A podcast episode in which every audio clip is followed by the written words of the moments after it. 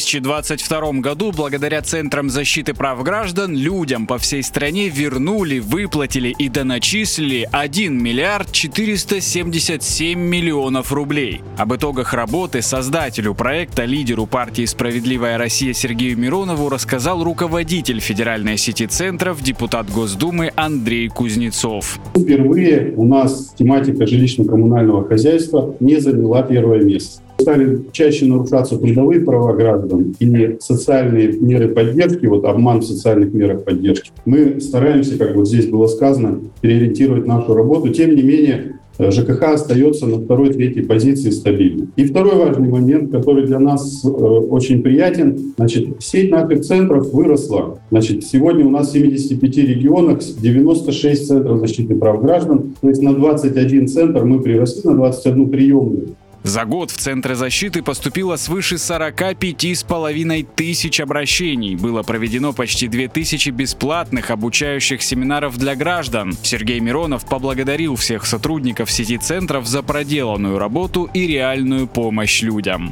Поработали вы очень хорошо. Многие партии э, стараются сделать нечто похожее. Мягко говоря, у них не очень получается, потому что у нас э, отлаженная, четкая работа. И самое главное в этой работе – это вы, руководители Центров защиты прав граждан, те, кто ведет прием. Это очень важная и нужная работа. То, что мы делаем в рамках всей системы Центров защиты прав граждан, это уникальный социально-политический проект. Аналогов нету.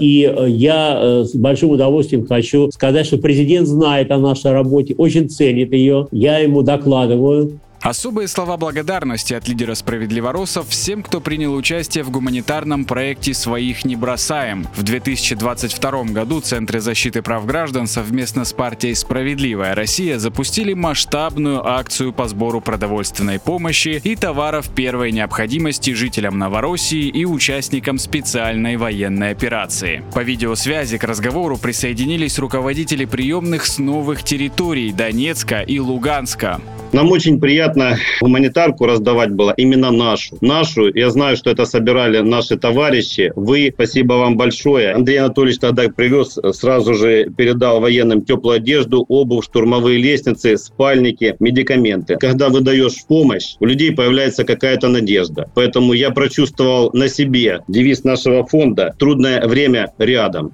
Андрей Кузнецов сообщил, что сбор помощи продолжается. Присоединиться ко всероссийской акции в внести свой посильный вклад могут все неравнодушные. О том, с какими проблемами люди идут в приемные чаще всего и как их удается решать, рассказали руководители центров защиты из разных уголков России и поделились конкретными примерами из своей победной практики. Так, в Екатеринбурге научились отстаивать нарушенные права граждан, попавших под частичную мобилизацию. В Иркутске безработному предпенсионеру помогли получить от государства двести пятьдесят тысяч рублей на открытие собственного собственного бизнеса. А в Томске удалось вернуть семьсот восемьдесят тысяч рублей пенсионерке, которая стала жертвой банковского мисселлинга. Ей под видом вклада открыли инвестиционный счет. В планах Центров защиты выделить финансовое просвещение граждан в отдельное направление в работе. Сергей Миронов такую инициативу полностью поддержал и пожелал в новом году не сбавлять набранных оборотов. Напомним, видеоматериалы о наиболее ярких победах Центров с краткими инструкциями доступны в наших группах в соцсетях YouTube, Одноклассники, ВКонтакте и Telegram.